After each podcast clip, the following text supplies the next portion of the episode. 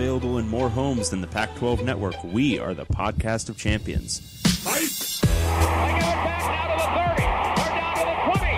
All the band is out on the field. I'm David Woods from Bruin Report Online. And here he goes, Myles Jack. And I'm Ryan Abraham from USCFootball.com. Leinart gonna try to sneak it ahead. Touchdown, SC. We are the podcast of champions.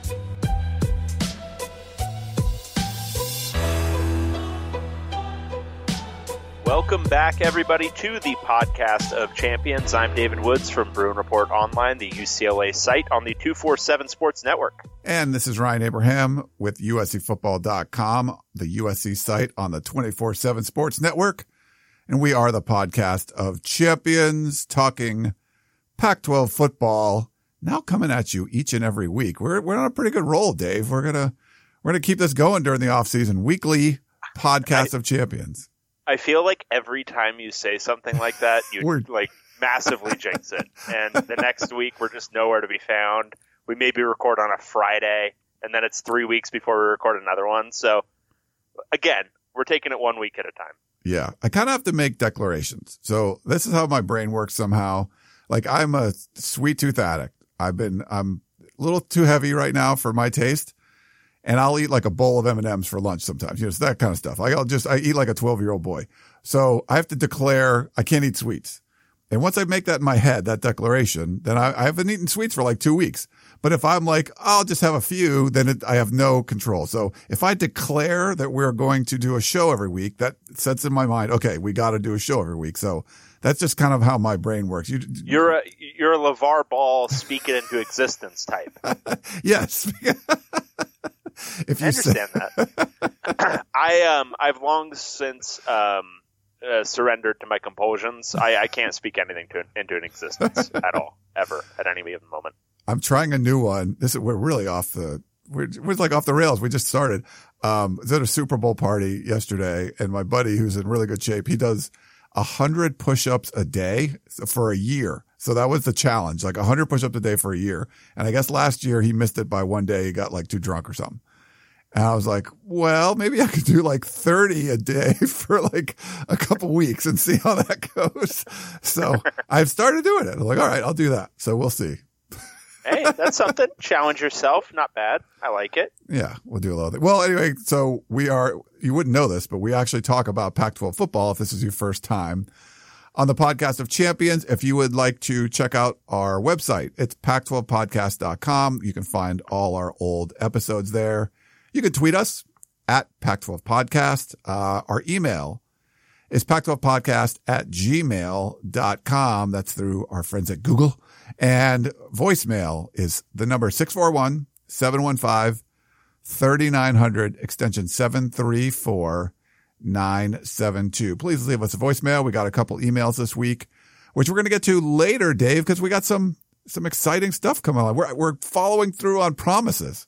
I know. For the first time ever, it feels like. uh, so last week, if you tuned in, um, we began a series that was loaned out to us by our uh, friend Hithloday Almond, one of our longtime listeners, um, who wanted us to basically break down kind of the infrastructure of each Pac-12 school, um, what they kind of bring to the table in terms of finances, in terms of institutional buy-in, all of that good stuff. And last week, uh, since they're the two programs we know best, um, we talked USC and UCLA, and this week we're going to talk the Arizona schools. Yeah, we got uh, our buddy Chris Karpman uh, from Sun Devil Source. He does an amazing job over there uh, covering the Sun Devils, and Jason Scheer uh, really on top of everything. Arizona. Now he talks a lot of basketball. Both these guys talk a lot of basketball, so we can't let them talk any hoops, Dave. But we we we got to keep them to football. But Jason Scheer uh, from Wildcat Authority, so. Uh, we'll have the, the Arizona schools covered. I think we actually have a couple of tweets. People tweeted in a couple questions about the Arizona schools. So it'll be all in on the desert schools today. For sure. Awesome. Well, uh, I think we're going to get to our first interview, Dave. Does that sound good to you? Yeah, let's jump in. So are we, uh, we're starting with, uh, Chris Karpman from Sun Devil Source. Okay. So we do have on the line our buddy, our pal, Chris Karpman. You can follow him on Twitter at Chris Karpman, K A R P M A N. He is the publisher of sundevilsource.com, part of the 24 7 Sports Network. He's a Heisman voter. It's the largest ASU sports community out there. He does a great job covering the Arizona State Sun Devils, and we appreciate him taking out some time. As he mentioned when we got him on the call, two days before signing day. So we're asking a lot from a publisher of a site to come on do this, our, our little show two days before signing day. But thanks, Chris, for coming on and welcome to the show. Hey, my pleasure. Always going to make time for you. Uh, yeah, there's a lot going on, but uh, it's, it's also a good time to have a conversation about football. Yeah, especially with uh, coaching change at ASU, kind of uh, this is good for every Pac-12 school, but also you know kind of reset um, the idea of what the ASU job is and the structural factors there. So um, just to recap for everybody out there, um, this is a little series from our, uh, as I said up top, from Hithloday Almond, one of our uh, one of our listeners, um, examining the structural factors of the Pac-12 programs, and he wrote to us saying uh, the following is my list of questions, which I think can be fairly asked of every school to measure their baseline strengths and weaknesses. And again, I'm trying to avoid answers which rely on a snapshot of current coaches and players. Um, so let's just kind of jump right in to start out with. Um, his first section is uh, touching on resources. Um, would you say that uh, ASU has the money to kind of meet its program goals? Well, yes and no. I would say that ASU's done a pretty good job of staying connected to the rest of the Pac 12 in that regard in recent years, and that's primarily because of the uh, stadium district, which has enabled the uh, the overhaul of Sun Devil Stadium, the construction of new football facilities, uh, and everything associated with that. Plus, of course, the media rights distribution in the Pac-12. The the the reason that I would say no is because the Pac-12 still behind in in that area, especially as it relates to the SEC.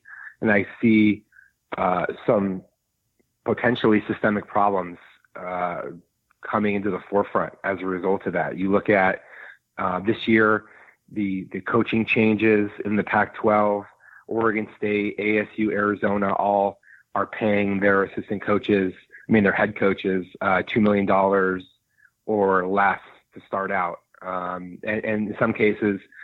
Th- that rises pretty significantly to over three million, three and a half million dollars over the term of the deal, but compare that to what's taking place in other parts of the country where you actually now have some of the top coordinators making $2 million a year and getting uh, four year deals, whereas uh, like the Arizona Board of Regents only allows you to have a two year contract for your coordinators and one year contracts for the rest of your assistant coaches. So I see a, I see a growing disparity uh, between the haves and the have nots at the major conference level uh, particularly the SEC compared to the Pac-12, that are going to be problematic and probably additionally so uh, in in years to come. And I don't know how that gets resolved. Um, uh, the that are associated with that, but ASU uh, particularly is going to see a uh, a good jump in the coming years to its uh, athletics revenue as a result of the stadium district once it matures in the next six to eight years, that'll probably give it a boost of 20 to 30 percent in its overall operating budget. And not, I don't know that they're going to allocate all that money uh, the way that I would allocate it, which would be primarily uh, to football, but uh, because I think football is the grass, the, the water that that that that, um, that keeps all your grass green in the rest of your athletic department, right? So uh, as opposed to spending money on uh, you know hockey and and and new sports and sports that are uh, that lose money, uh, expansion of athletic department officials and salaries and things that I don't think actually give you a good return on your investment. Um, so uh, I think ASU is is is pretty well positioned and, and hanging in there as a borderline top 30 or maybe even top 25 revenue uh, program nationally, but I, I see some things that are good about that and some things that aren't good about that. There was a it was a hundred million dollar. Uh, they passed the hundred million dollar level right for the first time. Arizona State did. Uh, so yeah, so right, so so the so ASU basically had a stadium project, including the, the, the football facility, that's going to end up being 130 odd million dollars. And then just in the last couple weeks, they approved a uh, a project that's going to essentially um, reconfigure Wells Fargo Arena, the basketball arena, and then build another 5,000 seat arena that's going to be tethered to Wells Fargo. And that whole project is going to be also a nine figure kind of a, I forgot the number off the top of my head, but also over a hundred million dollars. So there's a lot of capital project improvements that, um, that will give ASU uh, as good a facilities probably as anybody in the league other than like Oregon, right? Because Oregon's got Ferrari leather sofas and you know all this other stuff that is like almost unnecessary. But uh, I, I, you know, from what I've seen going to all the schools and in, in, in, the country, I mean, in the in the Pac-12, uh, I think ASU will be, um, you know, as good as as good as almost all of them uh, once it gets these last uh, couple major projects completed in the next four or five years. I guess that's maybe a good follow up question then, because we're asking in context of program goals. What are those? Like, what are the realistic program goals for ASU football? Are we talking about? Yeah. So this is so interesting because Ray Anderson, when he fired Todd Graham, he basically said, very, really, really like straightforward. Um, our goal is to be a top 15 program consistently and to be in the top three of the Pac 12 consistently. And I was like, whoa, like, I was like, you know, uh, surprised that he would say something like that because I don't, I don't think that's really all that realistic. Uh, you don't really have anybody that's even accomplished that. Um, certainly not anybody other than USC or maybe Oregon when it was at uh, its pinnacle under Chip Kelly and immediately thereafter. So, um, but but I think what they really want to be able to accomplish is they want to do better in recruiting and especially in the, the, the proximate recruiting hotbeds, which is really Southern California. You look at, I think we talked about this when I've been on the podcast previously, but um, ASU's two Rose Bowl teams, uh, both of them were just loaded with talent from California. And Ray Anderson said we need to do better in California. This staff has already set out, uh, plotted a course to uh, to try to uh, endear themselves to high school coaches in Southern California. They made this huge flurry of activity by sending six, seven coaches to some of these top schools in Southern California that everybody knows, uh, like Serra and Oaks Christian. Um, so that that's their goal. You know, I, I think it's going to be hard. I don't know that that's achievable. I think they need to do a much better job of keeping the very best players in Arizona, and uh, and ultimately, the most realistic thing that they could probably hope for would be to be more of a a eight win, nine win type of a football team on a more consistent basis, as opposed to having these dips where they'll go for a couple, two, three years where they're uh, a borderline bowl type of a team, you know, six wins, give or take, and then they'll have these one or two year spikes where they'll win nine games, ten games, and then they'll drop back down. I think I think realistically the goal is to is to elevate their average win total by about a win to a win and a half a season. One uh, last point on this first uh, the, this first point about resources, at least for me. I don't know if Dave, if you have anything else, but um, the way this is structured, obviously it's a different um, structure going into it with Herm Edwards, like the more of the NFL, you know, general manager kind of mentality and all of that.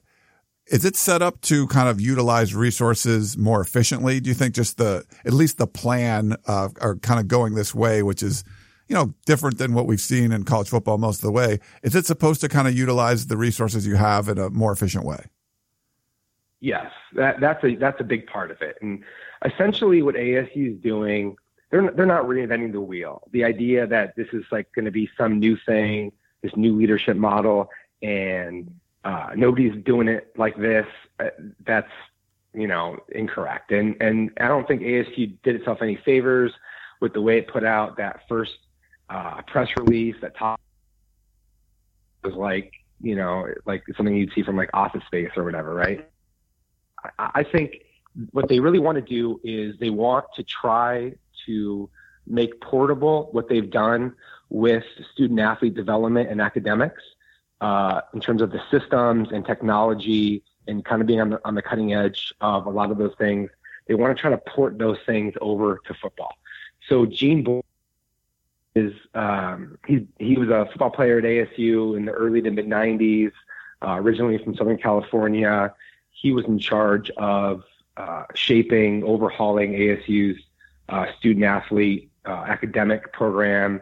And uh, over a long period of time, ASU went from being really unsuccessful in, the, in those areas to being uh, actually quite solid. ASU's been a second to Stanford pretty consistently in some of the key metrics that you would look at, like uh, overall team GPA. They hit 3.0 as a team uh, last spring. Um, the graduation rates, APR numbers, all those things are really robust for ASU right now. And so what what Ray Anderson in, in speaking with Jean Boyd about a lot of these things, they decided they wanted they want to try to take a lot of these systems uh, over to football and see if they can have some success uh, in that regard. And so, so Boyd has now become a really central figure with ASU football.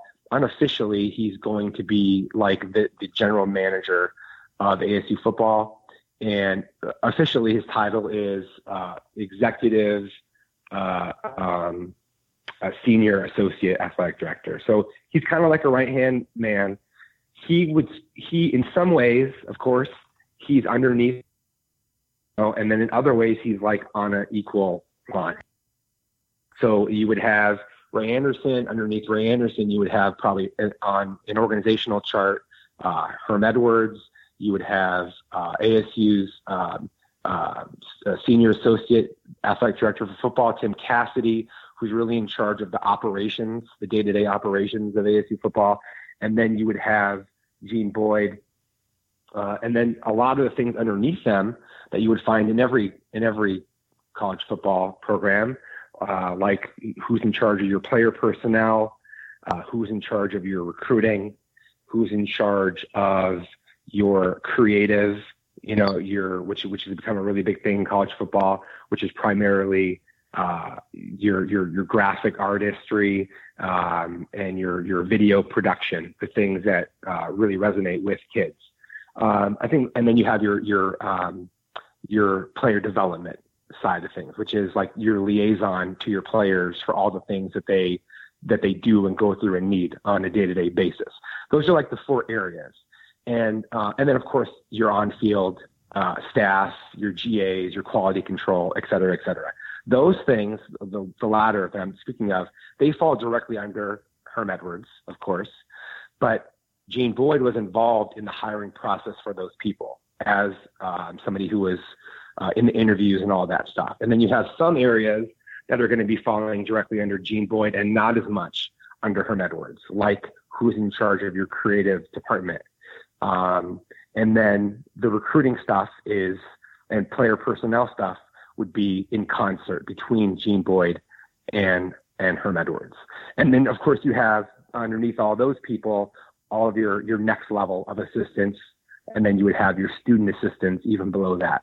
So that's sort of like the organizational chart, if you will, of what ASU football is going to look like. I don't think it's that different have at the better programs in the country, uh, and then and then getting that staffed up and resource level that you want it to be, and having that be uh, executed uh, as efficiently as you would like it to be uh, that's going to be a process that's probably going to take some time, you know, probably years, not not not weeks and months. Um, and that's what I think. That's you get the huge differentiations of of success. If you if you go to Alabama or Clemson or Ohio State, it's like a well-oiled machine in these areas with personnel, recruiting, creative, player development, and then all of your on-campus camps and events. And all that stuff is just from one year to the next. They know exactly what their calendar looks like, what they did on this day, how did they make it better the next year on that exact same day.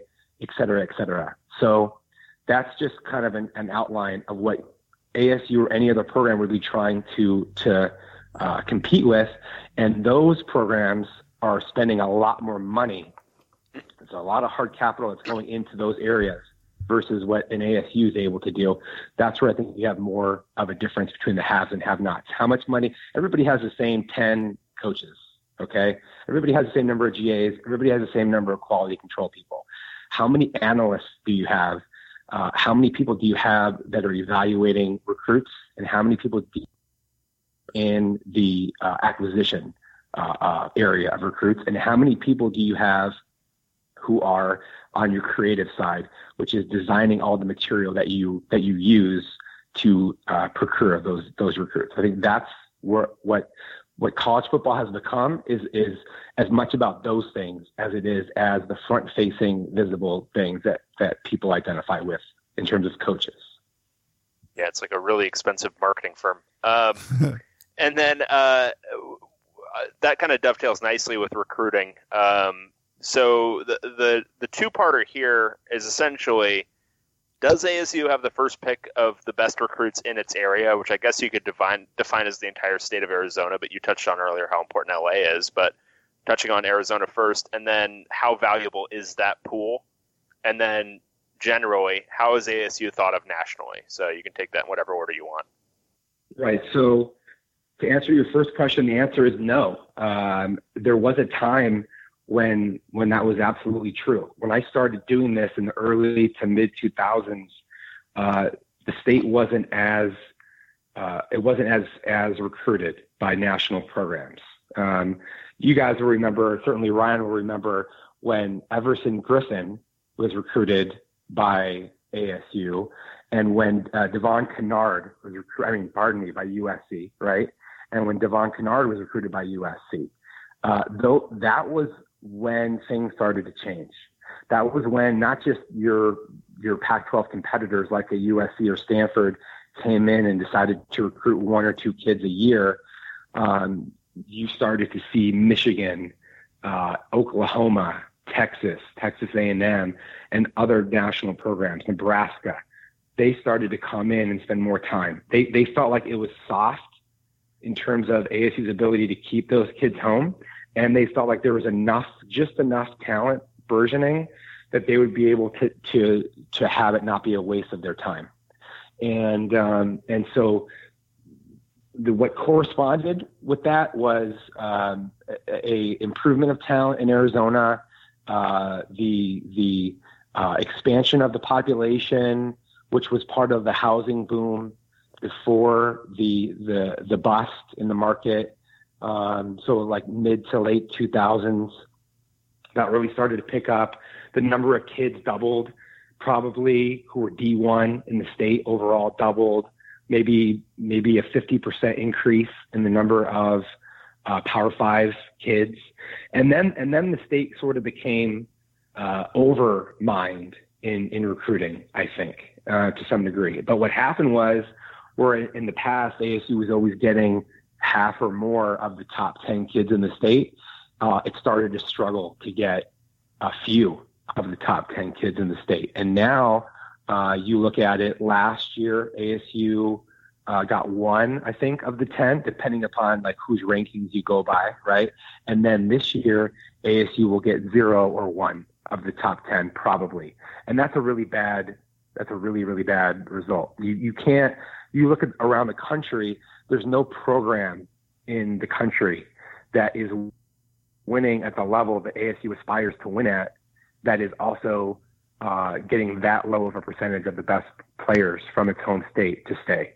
Uh, and so that they know they have to reverse that. One of the things that metaphorically you've heard for the last literally four staffs has we want to build a fence around the valley and keep the best kids here, but that hasn't really materialized. Now I think that the the, the facilities improvements with the stadium, lowering capacity, having uh, better atmosphere, closer to sellouts or sellouts for most of the games, uh, the having a facility that competes with other best schools in the, in the Pac-12 or even nationally, that that helps change uh, the perception of ASU in that regard. If you have a staff that's going to work and and do its part. So I think they have a chance to improve in some of those areas. Um, and I think that the state is good enough that ASU could probably, if it wanted to, if it was if it was capable of doing so, uh, probably taking eight to twelve kids a year. Um, so uh, you know, almost you know half your class, more than a third, upwards of a half of your class could theoretically be from Arizona if ASU was killing it locally. Uh, it's not a top 10 state. It's probably not a top 15 state, but it's, it's in that probably, you know, borderline top 20 state. And there's enough players that ASU should be uh, able to not need to do as well in, in some of the far flung areas. If ASU is getting 10 kids in Arizona and ASU is getting six, eight, 10 kids in California, well, then all of a sudden you don't need to be recruiting that much in the South or in JUCOs and uh, you know the, the, the plains or wherever the case may be. Um, Dave, do you want to do any more on recruiting, or do you want to uh, move on to the politics portion? Well, I, I, do want to touch on the national recruiting stuff because okay. so in terms of rep, in terms of like when you're talking when when ASU first contacts a kid who's you know in the South or out east or wherever, even in Texas, what what kind of is ASU's you know brand to that kid? Like, is is that a known commodity for a lot of these recruits, or is it something that it's like a selling proposition for the school to even get them to really consider ASU? What where do, where does it kind of stand in the makeup of national programs? Well, that that of course kind of varies depending upon you know kid to kid, but I would say generally speaking, there's not a great uh, uh, brand ID uh, of ASU. Some recently there's some kids that have really liked ASU's uniforms and uh, they think that maybe on TV it's a good stadium vibe and they know that the, the weather is good or uh, that it's it's a, a livable place. But but as far as like uh, any real depth of knowledge about ASU's program, history, uh, you know, capability, and and and things like that, more more uh, more substantial you know things. I don't think there's really almost any of that at, at, with uh, kids that are in the Eastern time zone, or maybe even a lot of kids that are in Central time zone. And um, um, you know, familial connection, or there's some other thing that that's driving their knowledge or understanding of ASU. And that's again, uh, you know, dovetailing on what I was saying previously. That that's why it's so important that ASU sh- shouldn't need to be in those markets. Um, there's a reason why almost no pro- programs have had sustainable success um, when they need to recruit uh, more than a third of their players outside of 600 miles. Uh, uh, Oregon and Nebraska did it for a prolonged period of time. Nobody else ever has because it never ever had to. And that's why ASU shouldn't need to be relying on the Midwest or the South. Uh, you know, I understand there's a lot of talent there, but most of those kids are not going to end up at ASU.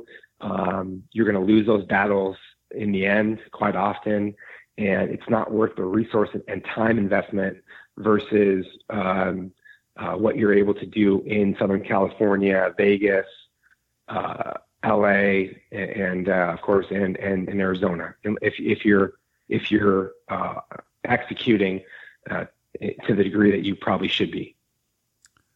All right. Um, I guess we'll move on to the third point, and that's uh, politics. So, I mean, this is maybe the most relevant because of all the, the recent changes at ASU, but does football have the necessary institutional support, uh, and competence from, uh, school administration? And how would you describe the factional divisions among the fan base, boosters, and insiders? Wow. A pretty complex, good question. Yeah. Um, Hitler Days, he's badass. Yeah, I, he's, he's, he's a really good listener. he's well okay i i i'm going to try to make this as succinct as i possibly can. I think that you have a president in michael crow and and a, a athletic director in ray anderson who do aspire to have those things and want those things. But the the aspirational is different from a practical. I don't know that they understand from a practical standpoint how those things uh, manifest, like what, what, what it takes to make that happen. So that's why it's incumbent upon them to have the, uh, the people who understand all of the granular details of why and how. Um, uh, working underneath them, and and and that's that's that's where when you add Herm Edwards, you start to lose people because people understandably say, well, Herm Edwards doesn't have any of those things because he hasn't been coaching at all for 10 years and he hasn't been a college coach in 30 years. And even though he grew up in California and, and you know, has some sort of understanding basically of the Pac 12, you know, what does he know how to do in terms of implementing, uh, you know, a, a, a comprehensive strategy for, for success, you know, the nuts and bolts of it? He doesn't, right? So, so that means that the other people around ASU uh, have to be able to to do those things. And and Jean Boyd, who's now um, in, in essentially their general manager, he's he's new to overseeing football. Now he has he you know played the game. He's been around the Pac-12 for three decades. Those are advantages, and he's done some really good things um, with the student athlete development. But that's but that's still different than what's going to happen with how you, uh, you know, evaluate and uh, procure uh, recruiting recruits. So, um, so what ASU is going to be doing now is they're going to be hiring people that they believe have what they need in those areas. Like that's what they're currently uh, in the process of doing. They're actually, I, I, I can't give names here, but like there's a name that, that you guys would know, that everybody would know actually, who follows recruiting, that ASU is probably going to hire um, to help them in, in the evaluation side uh, of things. Like this is a, a, kind of a big name person, and I think it'll come out probably in a week or so. But um, and and so that's that's kind of what they are trying to accomplish. Um, you know, the execution of that is obviously going to determine how successful that they are in the short and long term. And the book is still really out on that. I think there's some things that that kind of look like they're, they're setting up reasonably well. Like for example, I think this this staff that they put together, when you look at Antonio Pierce, uh, Tony White, um, when you look at um, John Simon as a running backs coach, has done a really good job. Uh, on Nua, who they're bringing in to maybe help them with uh, Polynesian recruiting, former NFL player as a defensive lineman. Like I think that there's actually the makings of having more uh, dynamic recruiters on the staff than they've had in the past. Because usually ASU, since I've been doing this, they've had one to maybe three guys who have actually been really good recruiters. And now I think you may have uh, the the, the prospects shaping up where you have four or five on your staff who are actually really good recruiters and they have a lot of roots in Southern California. Danny Gonzales would be another one who's their defensive coordinator. I mean, those guys did, did a good job at San Diego State. Tony White, Danny Gonzales, Antonio Pierce. I think he has a, uh, a, a unique uh, skill set and, and, personality and background. Um, so, so that I think sets up well for them. Uh, um, now, I think fans' expectations are, I think ASU has a lot of fans, but they have a lot of casual fans. They don't have a lot of the hardcore, really passionate fans who are in the weeds at, at understanding a lot of these things. like a lot of them have, um, you know, a lot of them I would say have just false perceptions about you know what ASU should be able to accomplish and how easy that that is, and and then and then uh, there's disappointment when those things don't happen, which keep them sort of on the sidelines of being fans uh, in a way that that can can even tamp down the program to some degree. Um, now, the fundraising efforts, I think, with their, uh, their, their their booster outreach and everything, that really improved quite a bit with the stadium project, and and subsequently, so that's actually pretty strong right now, and I think that is something that could be an asset moving forward. Um, so, but it's just like it's it's overall that's kind of a a, a complex mosaic of things that, that we're that we're that we're getting into that it's tough to really um, you know get an absolutely clear understanding of what that looks like from an outlook standpoint. You know, projecting into the future. That was great. Yeah, phenomenal. Love it. Chris knows his Uh, stuff. Thanks, man. Um, Uh, Do uh, do you have anything else? Should we get to some of the Twitter questions real quick for I him? I think the Twitter questions are like kind of jokes. Like, Do you see a good one? Like there's like Dave Uh, Dave Smith's yeah, they're like mostly just cracks on Herm Edwards. Yeah. Um, I thought there were some real ones in there, but I must have been. there, there was one really good which- one, which was who will be ASU's top head coaching target for their upcoming opening. That's pretty fun. Hey, look. So here's the thing about Herm Edwards, right? Um, you know, I've, I've thought about this a lot more. I've talked to a lot of people around ASU about it and everything. This is understandably looked at like, you know, almost like farcical with with the college football media and people who are really hardcore into like following it. And I, I on one hand, I get that because you know, we, we talked about it earlier, but this, you know, his profile, didn't have a winning record as an NFL coach. He's now in, into his 60s and he hasn't coached in a long time and all, all these kinds of things. And then he says a lot of, a lot of stuff that's just kind of funny and makes it seem like he doesn't eh, actually have a great working knowledge about things. Now, all that's, all that is kind of true on, on a surface level.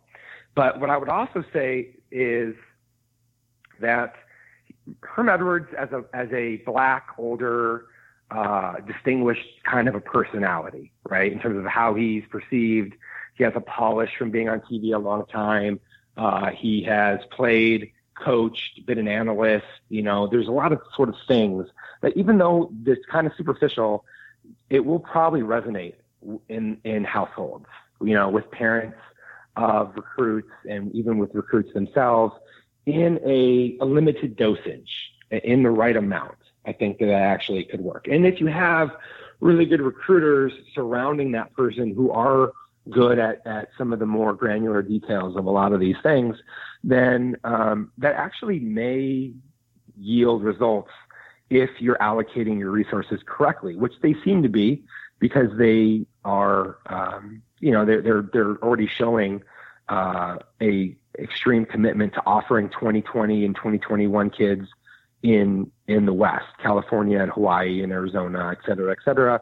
And that's where they're spending the bulk of their time and all that stuff. So Ray Anderson said we need to do a lot better in those areas, and we and it's a talent game, and we understand it's about recruiting, and their facilities are better, and some of some of those things. So, and I think defensively, uh, Danny Gonzales is, is, is going to be calling plays for the first time, but the Rocky Long defense actually has been pretty uh, um, competent when they've played against better teams, Pac-12 teams. I think they've done a good job in the evaluation recruiting process down there. That that should actually um, reflect well on ASU. I, I think there's questions about their offense, and they don't. Really, I don't know that they have quarterback that's lined up for the next replacement of Wilkins. Um, so there's issues there, but but I like big picture, right? I'm rambling a bit, but big big picture here. Um, ASU hasn't been really good at all in decades.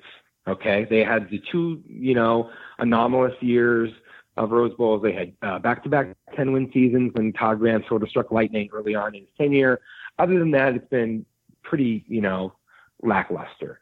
So what Ray Anderson is saying is, what's really the risk here? The risk is maybe that we have a couple more years that aren't that great, and we learn that maybe this was a mistake. Um, you know, versus we do what is maybe giving us an average result um, by hiring somebody that's a known entity and been fired somewhere else and and uh, and, and whatnot, and maybe that maybe that gives us five years of winning seven or eight games still, and nobody really maybe it doesn't matter. You're you're just still ASU. You're the ASU that everybody's always always kind of known you to be. So there's something to be said about about a willingness to um, you know, do like the really outside the box thing or outside the room that the box is located in thing that I talked about previously. but, uh, but, but, um, at the same time, it's a very risk, it's a very risk tolerant move from a standpoint of that it may, it may turn into where people are making a joke of it if it doesn't work out for you. And then, and then that affects the way that you're perceived, uh, which then causes some more lasting harm. So, um, I don't know, guys. I'm just going to be around covering it every day. Right. See what happens. Well, it's funny because I mean we were hammering this from the very beginning, but and I feel like we were early adapters of the hammering, but everyone was doing it, and then it gets to the point where like we got a tweet from at Condor twenty four Condor with a K. What's the long term strategy and a short term self imposed bullpen like a bull ban? Excuse me. Um, I mean, just everyone's taking kind of shots like that. Um, and it, I, I think I've flipped, and I don't think Dave has, but I'm to the point where I want No, him. no, no. I, I won't be flipping. I want him to succeed. probably, but I want it to be I- like I amazingly think Chris successful. made a compelling argument, though. Yeah, I think it's going to be. I like. I want him at this point. It's like you beat it up so much. I'm like, I just want to see him win and see what happens, you know. But I don't like. I don't think that's going to happen. But that's kind of what I'm rooting for now. keep in mind, guys, you know, the most listeners of your podcast uh, would prefer that ASU not do well, right? So that's sort of your mindset going into how you perceive it to be. And so you want to filter everything through that sort of a lens, like, oh, this is going to be a joke, and here's all the reasons it's going to be bad. But guess what? Whether it's going to be bad or not is not going to be determined, for example, by how Herm Edwards does in a few radio interviews or television Oh, you know comments like that that's like almost irrelevant and yet and yet like that's where he's getting crushed regard over you know people are crushing him about what he has to say about 2019 recruiting or you know about you know whether he knew that the that the Sun Devils were the mascot of ASU or whatever and ultimately th- those things are really good but we live in this era we live in the clickbait you know like the the the, the, the bumper sticker era where people want to use that stuff for fodder to monetize and to get you know likes and retweets and whatever but ultimately those things really aren't going to have almost any impact on whether Herm Edwards actually is successful or not Oh, for sure. Yeah. Completely agree with that. All right. Well, we. uh I think Chris has just taken up time from Jason, so there's that rivalry there. He just wants to like you know. beautiful. No, yeah Jason J- Jason is not as long-winded as me we already know that going in Yeah, you were you he'll were be actually he'll be a you were good doing us a interview he'll be good Yeah. he'll be he'll be good but this was an I, hey you guys came to me with this thing and it was these were actually really good questions that you had to give kind of longer Yeah. answers to really explain the 360 degree perspective of us so i appreciate you guys having me on and sorry if i bored anybody No, no, not at all. That was great. I mean, Dave and I were the same way last week. It's like you start talking and you keep talking. You're like, wow, we're talking for a long time. Uh, but there's, yeah because it's complex things that everybody wants to like distill down to some like pithy little thing that you say and that's not that's not the reality of it the reality of it is that all these things are extremely complex uh, you also had something you wanted to plug. You got a story coming up Wednesday. Maybe we could, you, you want to mention that?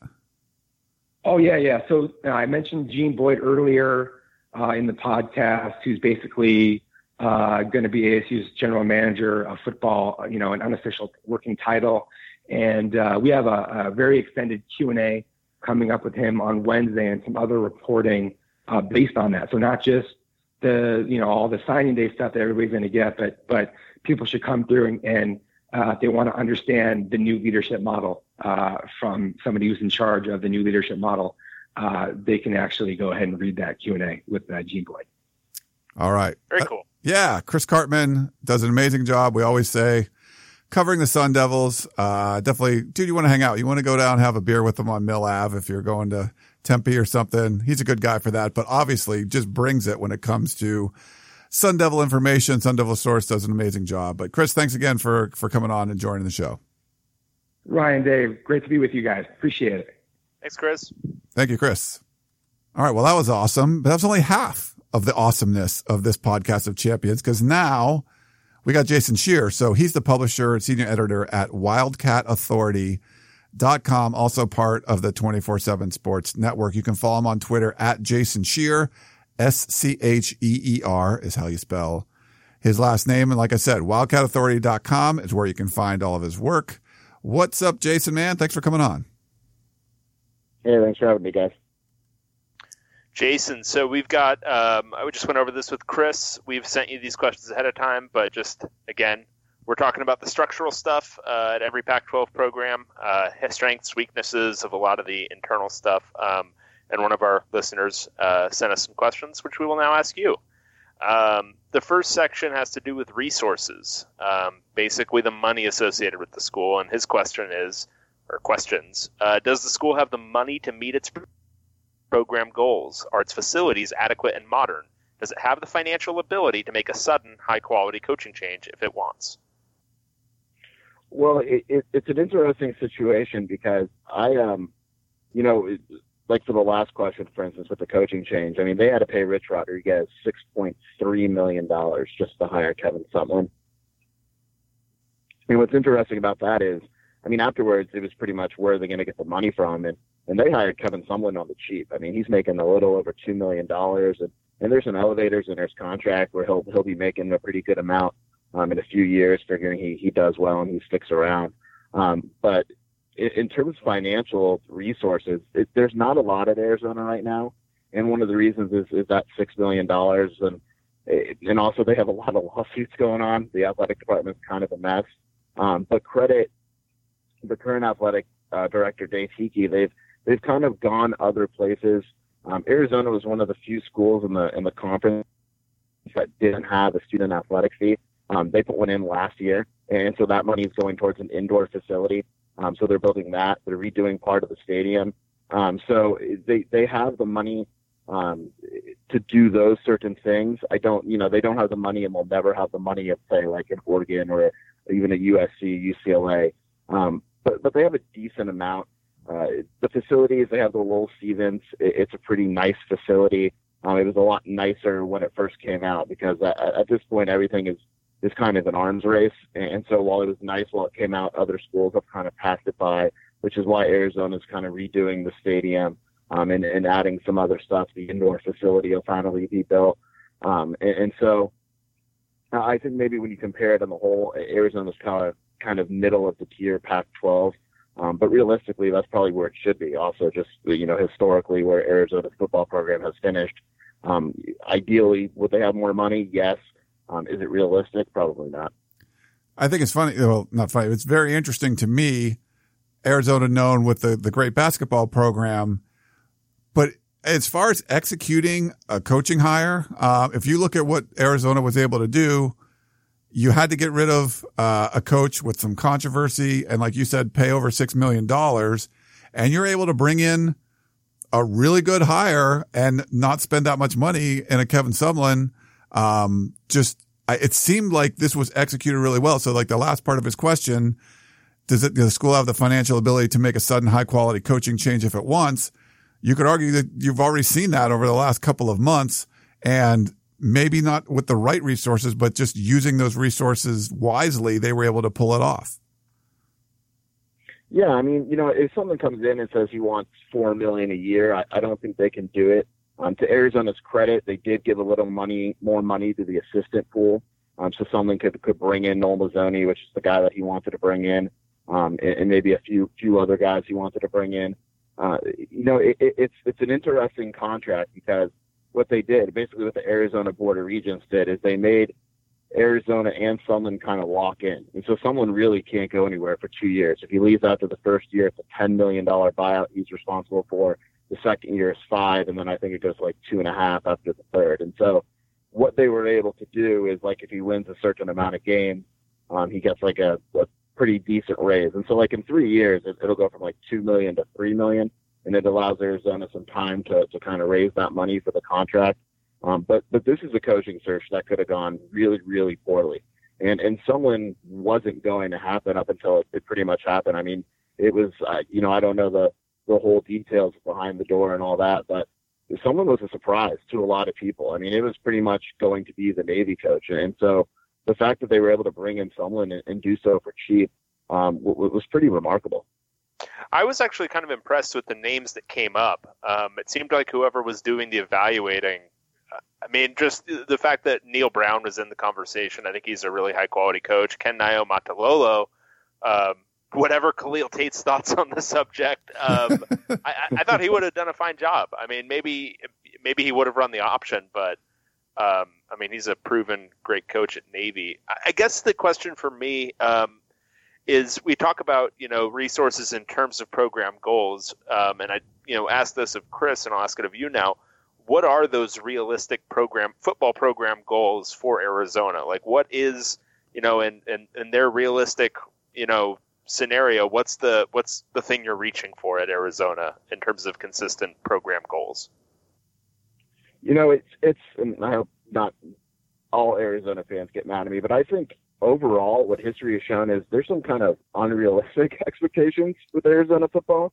Um, you know, I, I think ideally what everyone wants is that Rose Bowl. I mean, the fact that Arizona hasn't made a Rose Bowl is something it's reminded of every year. Um, it, and that's, you know, it, it's kind of, Rich Rodriguez said it. Um, why not Arizona? He got Arizona to the Pac-12 title game. Um, Sumlin said it at his press conference. They just want a coach to bring him to the Rose Bowl. Um, you know, it could be one Rose Bowl in 10 years and it'd still be, it'd still be okay. Uh, but I think ideally the goal is just some kind of consistent improvement. And that's something like with Rich Rodriguez, that never happened. I mean, Arizona had that one good year where it, it lost to Oregon in the Pac-12 title game and lost in the Fiesta Bowl. Um, and then it kind of went downhill from there. If someone can win eight, nine games a year, maybe once in a while challenge to go to a Rose Bowl, um, I, I think Arizona fans would generally be content. Um, and I think a lot of it has to do with recruiting. I mean, Arizona hasn't had uh, Mike Stoops recruited pretty well, but not great. Rich Rodriguez didn't recruit well at all.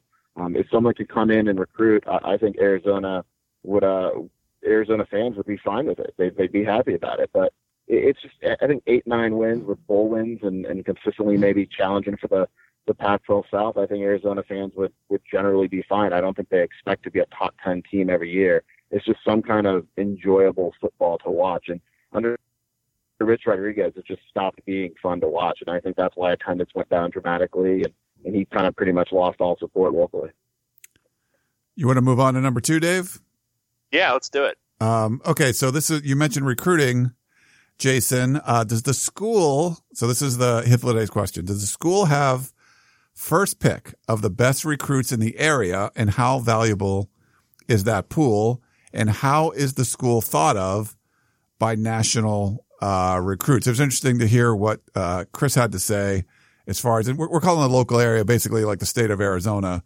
Um, he, he certainly didn't feel Arizona State had the first pick. What do you think about Arizona? No, not at all. I mean, Arizona is one of these states where it, it takes a major, major effort to get these kids to stay in state. And there hasn't been a coach in recent memory at ASU or Arizona that's been able to do it. And, and the hope for Arizona, at least, is that Sumlin is that guy. Because when you look at Sumlin, he's landed more top Arizona prospects than both Arizona and ASU.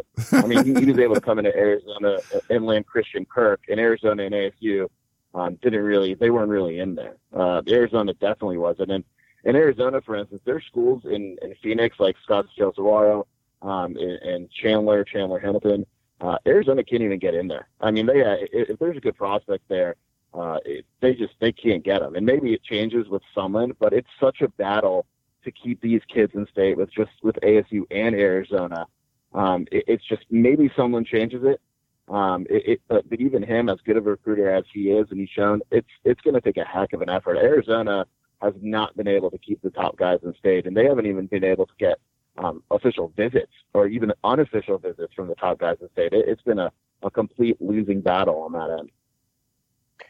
so uh, when you're when you're projecting, so going back to those program goals, when you're talking about Arizona, you know, potentially getting to that seven, eight, nine consistent wins per year and uh, competing for Rose Bowl, what does that what is that recruiting makeup of those of those class of those teams? Um, like, what's the ideal recruiting makeup, and what's the realistic recruiting makeup for a you know a Rose Bowl Arizona team?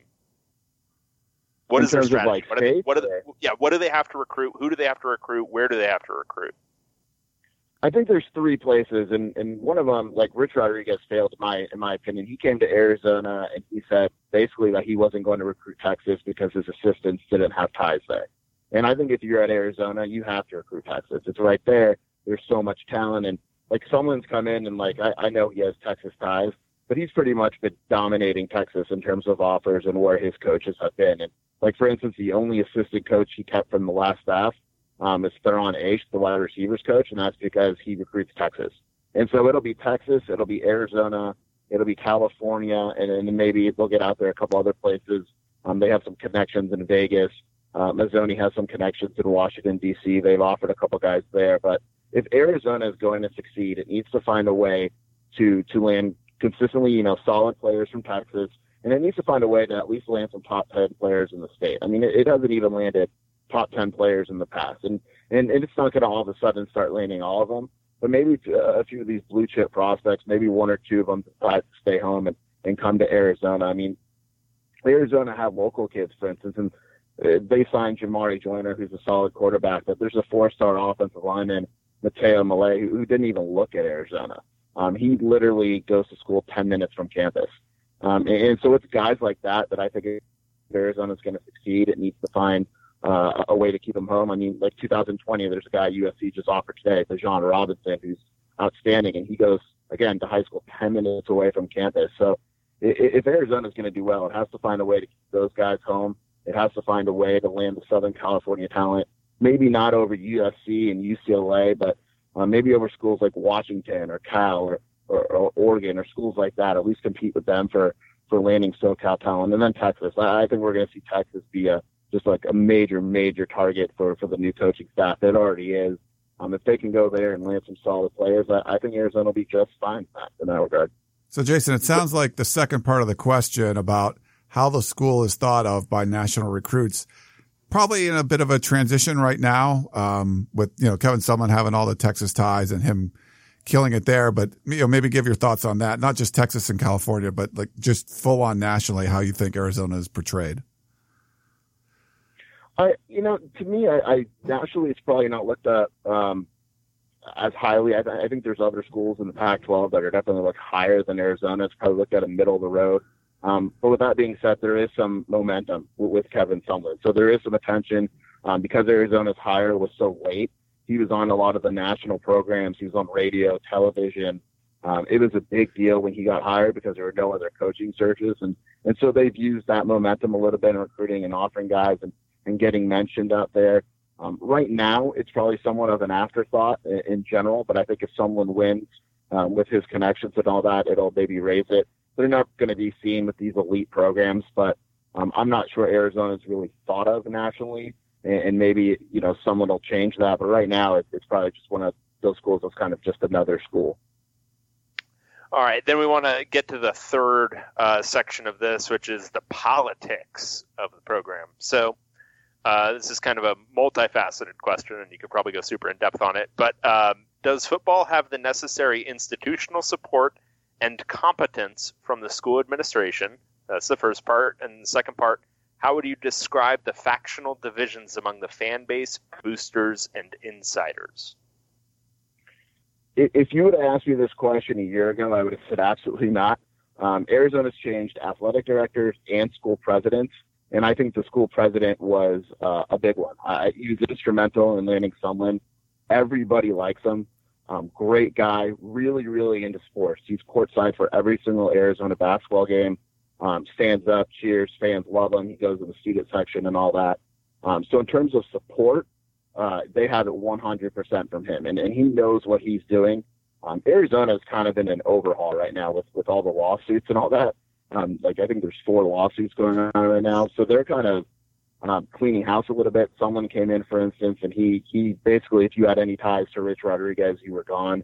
Um, basketball, they're dealing with the whole FBI scandal. Um, there, there's support, but there's also the sense where if something's wrong, they're going to go out and, and fix it. Um, the last president, President uh, Ann, Ann Weaver Hart, she was not well liked at all. Um, people are still, they just don't like her at all. They're still bitter about her. Um, so in terms of if she was still here, uh, I don't think she would have any support of sports and athletics or, or people from the outside. Um, I think now it's a much different situation than it was a year ago, but, but there's a lot to clean up. Um, and so what you're seeing is they have to sell the fans. The fans are kind of disheartened with the FBI stuff with basketball, with Rich Rodriguez and football. Sumlin was a nice step. Um, boosters have been asked for a lot of money um, you know, the six million to buy out Rich Rod is not something that they could get easily. Um, and, and so there's kind of factions, and it's kind of the deal where they want something good to happen in the athletic department, and it feels like it's been a while since that happened. And, and I think going forward, it may be a little harder to raise money. Um, but if anyone can do it, it's the new athletic director and president because they're they're very well liked around town. And then I guess the uh, the second part of that how would you describe the divisions between the fan base, the boosters, and the insiders? Uh, it's you know it, it's it's interesting right now. I think the fan base and the boosters are are pretty similar in, in what they want. Um, I think everyone's kind of hesitant re- regarding Arizona athletics. Um, and right now, in terms of insiders and, and people, it's not not a lot of people are. It's kind of they're everyone's watching their behind basically because there's so much going on, so much you know the lawsuits and Rich Rodriguez has a lawsuit and there's a lawsuit with track and field and there's a lawsuit with the well, running back and the domestic violence and the FBI thing. So in terms of insiders and boosters, um, everyone's kind of watching their back. Everyone's being really careful. I, I personally, I've been doing this for a while. I've never seen an AD um, like this, uh, and people kind of, everyone's kind of scared to talk and scared to kind of voice their opinion more than um, usual. And for instance, like the Board of Regents, the head of the Board of Regents, he's making his opinion known. Um, and, and he wants a thing where basically schools have to protect themselves with multi-year contracts and all that. I'm not sure we've heard from a board of regents since I've been covering sports here in Tucson. It, it's it's a different feeling overall with the athletic dir- director and the whole uh, athletic department. Um, and it, it's it's you know everyone's kind of stepping around quietly and, and stepping on eggshells, and and so it's a really interesting dynamic because it feels like it could break any moment but it also feels like if something eventually goes right for the athletic department, um, it'll maybe change momentum a little bit. But I, I think, for instance, like the basketball thing with the FBI has kind of put everyone you know waiting to see what happens. Football, the, the numerous lawsuits, what's going to happen there. Um, it, it's just it's a really interesting situation because there's so much going on um, within different departments of the athletic department. I, I know it much gets made of basketball schools, you know, being basketball schools. I was wondering from a revenue perspective, is Arizona does Arizona get um, more of its revenue from basketball or football? Arizona, if you ask the basketball program what they want in terms of revenue, they said that they, they would tell you they need football to be better. Because at right. the end of the day, no matter how good basketball is, the money's coming from football. Uh, right. It's coming from football with attendance, apparel, everything. And so the best scenario for basketball in terms of money financially would be if football does better because that's where the money comes from. I mean, I don't know of a lot of schools that make more money from basketball than football just because the sheer volume. I mean, even if you're looking at attendance and food sales and all that, um, it's just you're making more money in that regard. And and even with beer, I mean, Arizona's talking about putting beer in football games, which make a ton of money. And so uh, you know, Arizona is known as a basketball school, but it's the football program at the end of the day that'll support everyone financially. Yeah, I just wanted you to say it because I, I I believe that really really strongly about basically any school that anybody calls a basketball school besides Butler. That uh, yeah, they're they're they're driven by football. Kentucky is driven by football. Yeah, that SEC money is coming from football, not basketball. One hundred percent. Yeah. I mean, like a place like Kentucky or Kansas, like maybe it's closer, but it's still, I mean, you see the whole Big East go away. I mean, that was because of football. It wasn't because of all the basketball stuff. Um, what, I don't know if you have a follow up for, for politics day, but I thought we could, unless you, if you don't, um, we were going to talk about the Super Bowl, like kind of quickly. There was a, you know, really good representation uh, from the Pac-12 in the Super Bowl, led by Stanford. I think had five players in there. But if you want to look at like maybe the most important player on the Patriots, I mean, Gronk caught two touchdowns yesterday, Arizona guy, and of course the Super Bowl MVP, Nick Foles, who was a backup, like was you know contemplating giving up football. And now he's a Super Bowl MVP. So that can't help. Uh, I mean, that can't hurt Kevin Sumlin and, and him on the recruiting trail when you have some prominent players like that, uh, you know, taking part in the Super Bowl. Yeah, I mean, I'll, I'll say this: Arizona offered uh, uh, Kevin Doyle, who was a Michigan commit at quarterback, and I think if he commits, he'd be Arizona's top guy. Um, he Arizona offered him. He visited Arizona last week. His background picture right now is Nick Foles. He changed it after last night. Wow! Um, I guarantee you, there's a conversation between someone and him about Nick Foles. Um, the kid's from DC. Uh, it just, it's yeah. I mean, it's at the very least, it puts Arizona in the spotlight. They had Foles. Marquis Flowers is on the Patriots. Gronk's on the Patriots. Um, the Eagles special teams coach was the coach here at Arizona and played here.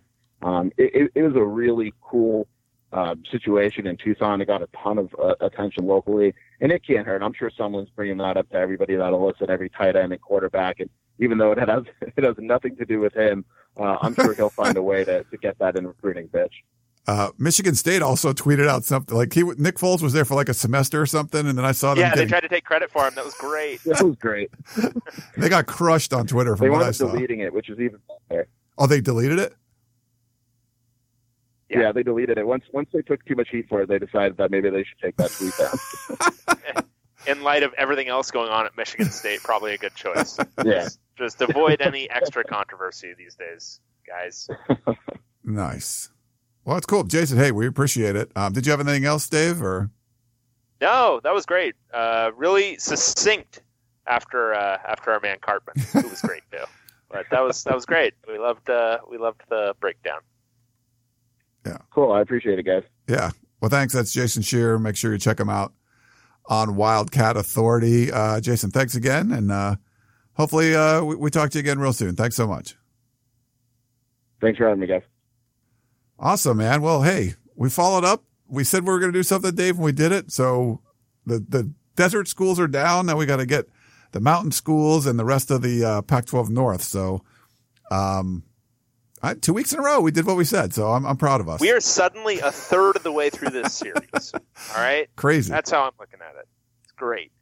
We've got some questions to answer. oh, okay. Sh- should we answer some questions? Yeah, we should uh, we should probably do that. Not as many questions as we have got before, but you know, it's the off season, so that's uh, yeah, it's understandable the volume would, would decrease a little bit. Um, all right, so first up, I'm going to ask a Twitter question, kind of a comment, but a question as well. Uh, this is from Chad Morrow uh, at Coach Morrow OSU. Um, one thought slash question on conference discrepancy in number of league games played comparing eight versus nine games. What if the what if the NCAA football changed rules to give other advantages to conferences who play nine games? A couple thoughts would be to give all conference teams the extra month of practice both teams receive, regardless of bowl eligibility. Another could be adding number of official visits schools can offer, uh, give advantage to conferences that play a full schedule. I like the idea. I don't know how realistic that is from an NCAA mandated standpoint. Um, I don't know if they can do things that are that uneven between the Power Five con- yeah, conferences. I would imagine there's some conference stipulations there and some contracting stuff that would make that more or less impossible. But I'd love the experiment um, if they deter. I, I, I, but I think it's incumbent on the conferences to eventually even this out, and I think it's probably more likely going to be um, the Pac-12 and whoever else does the nine game caving to eight than it is vice versa. I don't see the other conferences going up to nine. yeah. This kind of sounds like the coach is basically saying we want to make everyone go to nine, so this will force them to. So you give someone a big advantage. I mean, you could say, oh, if if you play nine conference games, you get ninety scholarships instead of eighty five, you know, something like that. Like some some of that stuff, you get an extra month of practice, you get more official visits. Like those are pretty big advantages. So I don't think you know Alabama's in the SEC; they only play eight. Do you think Nick Saban would stand for that? Where um, you know, uh, Ohio State was going because they have nine conference games.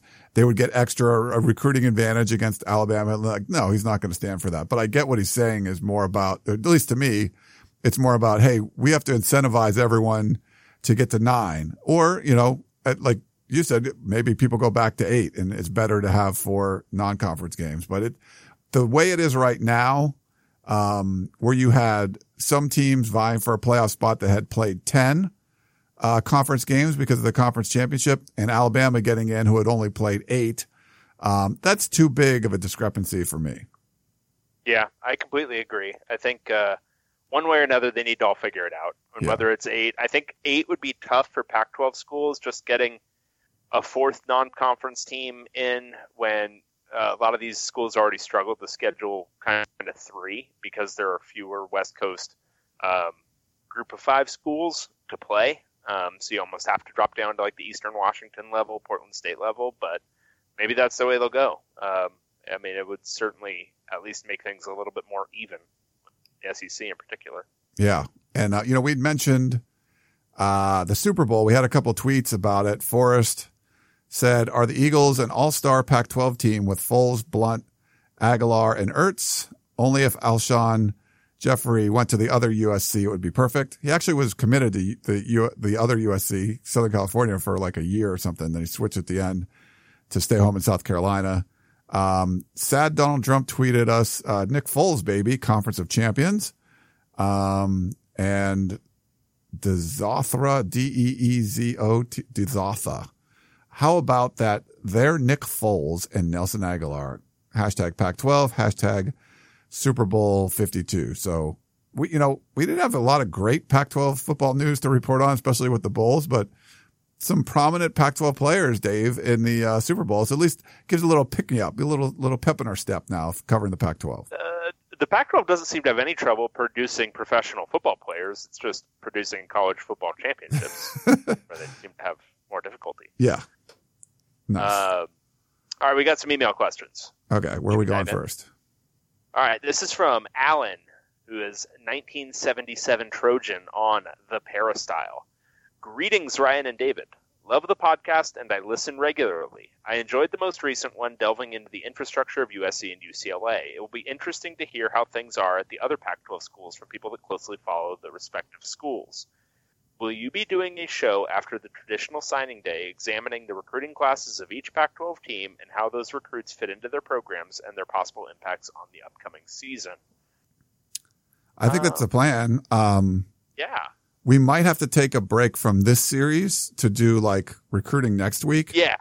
Yeah. I think that makes sense. Get Huffman or Biggins on. Yeah. Um, those guys, I mean, they know their stuff when it comes to West Coast uh, recruiting. So either one of those guys, you know, we're really lucky at 24 7 sports because we got both of those guys or even Blair Angulo too.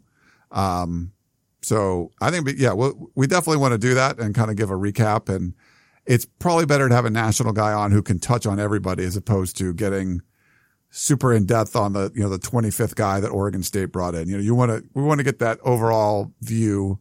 Uh, and we'll see where everybody's ranked and stuff. We'll go through the, the 24 seven rankings and all that stuff. And so it should be, it should be fun. Yeah, absolutely. So let's let's make a plan to do that next week, and we'll put pause uh, this thing before we get to. We'll probably do Utah and Colorado next. So start with them again the following week. Um, you want me to read this SoCal five star recruits who didn't go to UCLA or USC? Yeah. Where was that one? I, I haven't seen that one. Okay. Oh, So this gotcha. is from uh, Go UCLA 05 from the Bro Board. Um, so he really loved our most recent podcast. I'm going to skim this. He's a he's a, a frequent poster on the Bro Board, frequent asker of questions during my mailbags. He's uh, very good, but a little long winded. So I'm just going to skim a little bit. Uh, so he used the rankings to. So we asked that question: um, How many five star recruits from Southern California did not go to USC or UCLA? I, I think we framed it where it was how many went to another Pac-12 school that wasn't UCLA or USC. yeah. I think that's what we were Um, talking and- about. Yeah. Yeah, he kind of broke it down from both perspectives. So um, from 2008 through 2017, Southern California produced 34 five-star recruits. Of that group, 17, so 50%, went to USC. Six went to UCLA, so that's about eh, 20, uh, 19, 18%, somewhere in that range. Um, and then how many left Southern California was 11. Um, so about a third leave. Um, but the ones who left for another Pac 12 school, so the ones who left, Wyatt Davis in 2017 left for Ohio State. Uh, Caleb Kelly in 2016 left for Oklahoma. Uh, in 2015, Blake Barnett left for Alabama. In 2013, Max Redfield left for Notre Dame. And so then in 2010, Ronald Powell and Josh Shaw both left Florida, but of course, Shaw came back to USC. And then uh, there's Darrell Scott, who went to Colorado, I believe, if I'm Yeah. remembering correctly. Yeah. He And went to Colorado and I think Huffman still thinks that's like the, one of his worst evaluations ever. So, cause he was And not, uh, he Dane, was not a Dane five. Chris, was that a Notre Dame one as well? Uh, I believe he was, right? Yeah, I think so. Yeah.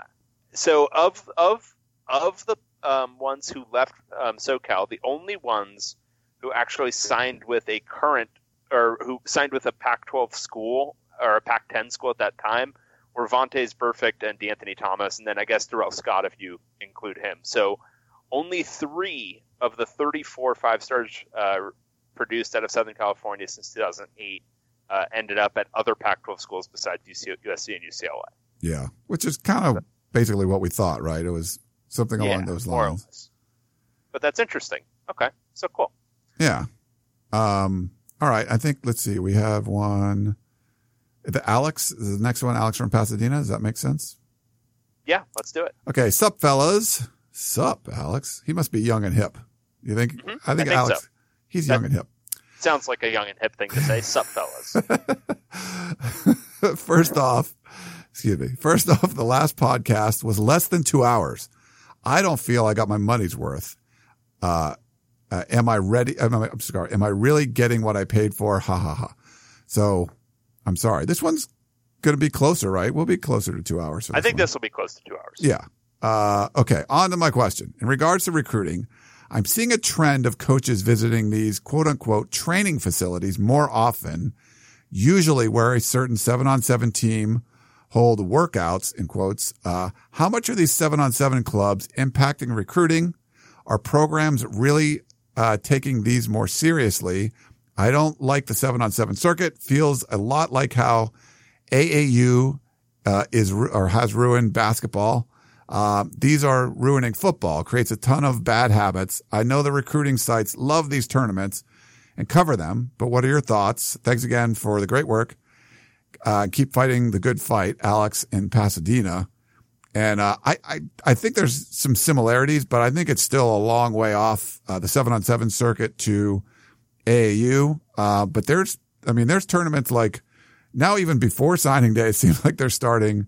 Um, they never really happened until like, you know, spring and now they're happening the week after signing day. You're already seeing these tournaments. Um, it's, as far as bad habits, I mean, I think you get some pretty good coaching out there. It's, it's more chances to play football. I don't know. I've never really heard that argument. There's, they're kind of teaching bad habits. Um, and you know, I do like covering them, but even us, there, it's all the time. So there's so many seven on seven tournaments now. That circuit's so huge that you really don't even get a break. Like if you're, you, you're exhausted after signing day and three days later you got to go cover a tournament, Yeah. it's a little bit strange. What do you think, Dave? I, I found them exhausting. Um, it, is literally every week starting after signing day, I want to say. Um, and now it sounds like it's even starting a little bit before. Um, so from like a re- reporting perspective, I, I, I mean, it'd be nice to have one of those a month, but having them every weekend, it's just, it can get, uh, a little bit much, um, especially when you're seeing the same guys doing the same things every single week. Um, from the other perspective, like the AAUization, I think, yeah, in terms of the handlers and stuff, um, I think there's some of that going on. Um, you know, in the LA hotbed region, I think there's definitely some element of that. Um, I think up until uh, this recent FBI investigation, I think the shoe companies were getting a little bit progressively more involved, and I've seen that kind of drop off a little bit, um, but, but I still think that's an element too. But the bad habits with AAU basketball have more to do with um, the deprioritization of winning, as far as I'm concerned, um, because you're playing so many games with like different guys. You're playing like I don't know. Some of these times they're playing like three or four games in a day, and you're in these never-ending tournaments all throughout the summer and spring. And I just don't think it's uh, you know I, I think winning the games and playing good basketball are less of priority. But the the fundamental difference with seven on seven is it's not really football. Like it's elaborate passing practice, um, and so I, I think it's not it's not necessarily you know uh, you're not playing a football game. It's not like you're going out there and like suiting up and and hitting and doing everything you would do in an actual game. You're kind of just practicing your route concepts, and then you know, especially once they start doing the high school stuff in April and May, um, you know, where they do seven on seven with their high school teams. They're just, I mean, they're practicing the route concepts that they're going to use later on in the year. So I think it's actually effective practice, um, and it's not, you know, so much like a real game like AAU. It's it's basketball. It's just basketball in kind of a garbage format. Um, this is it's kind of a different sport, so I don't know how much it. I, I don't know. Maybe that's kind of a, a weird answer, but I don't know how much it impacts like kind of the mentality of it for the players. I don't know if it like desensitizes them to losing because it's like it, it'd be like if you were playing knockout or elimination or whatever you call it on weekends. I mean, is that going to change your ability to play competitively in an actual basketball game? Probably not. Yeah. Um, and seven on seven isn't. I mean, it's just not really football. So it's it's like playing a different thing and practicing.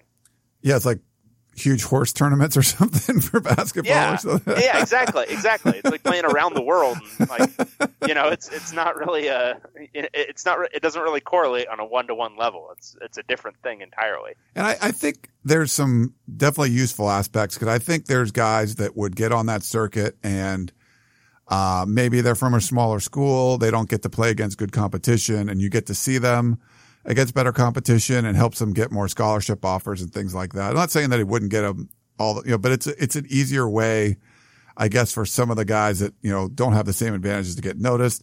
Now, sometimes we get oversaturated with certain players that they just love playing. So you see they're in every tournament every week. We get to see them all the time. Other guys are like, they're not playing all that much. So that maybe that one tournament they're playing in, we want to go see that one because, hey, this is a kid we, we never get to see and we get to see them. So we get to see a lot of the same dudes kind of over and over. And I think another aspect is it's much more regional. Like I think in Southern California, it's very prominent that there's, I, I think the seven on seven teams, the club kind of teams, the traveling teams or whatever are much more prominent. And there's still like a section, like Dave said, of the high school teams, but I think the bigger version of it is when you're with your club teams. I think in Texas, it's different. I think it's mostly high schools there. They have, a, I, I guess, a little bit more control over it there. So it's not like this national thing where everyone's doing it the same, the same way. Uh, but I think, you know, I just haven't seen the same sort of issues. I haven't covered basketball as much, but the same sort of issues with the handlers. There, there's, there's certain aspects of that. Um, but I think it's, I think it's better, I think, than basketball for sure. Yeah, well, there's not nearly as much. Uh, I mean, well, it's not as focused the money in football um, as it is in basketball. Basketball, there's like a hundred top guys that everyone's trying to get, and so the amount of money that's being paid to handlers and illicit people around them is just it's a lot more because there's there's you know there's more there's fewer guys to focus on. With football, yeah, it's I mean it's a it's a, a yeah it's a dirty sport too. I mean like in terms of you know trying to actually compensate people for their work. I know it's a shocking idea, um, but in, in terms of that, in terms of this quote unquote cheating, um, football's like that too. It's just it's less concentrated, and it's harder to identify guys early. Like in basketball, you know the top, uh, you know the top guys in like ninth grade, they're probably going to end up the top guys or near the top guys in their junior or senior years, just because you know guys, you know when you see a six six baby faced guy, yeah, he's probably going to be six nine, six ten, super athletic, and you know be a top guy. In football, you know, guys are just not developed muscularly yet. I mean, even by the time they're high school juniors or seniors, it can be hard to tell. Yeah. Um, and you need to, you need a requisite amount of strength um, that you maybe don't need as much of in basketball. But um, uh, it's just you know it's it's a little bit harder to focus on guys and you know pay them the really big bucks um, in football. So I think it contributes to the idea, if not the actuality, that it's a little bit less dirty of a sport.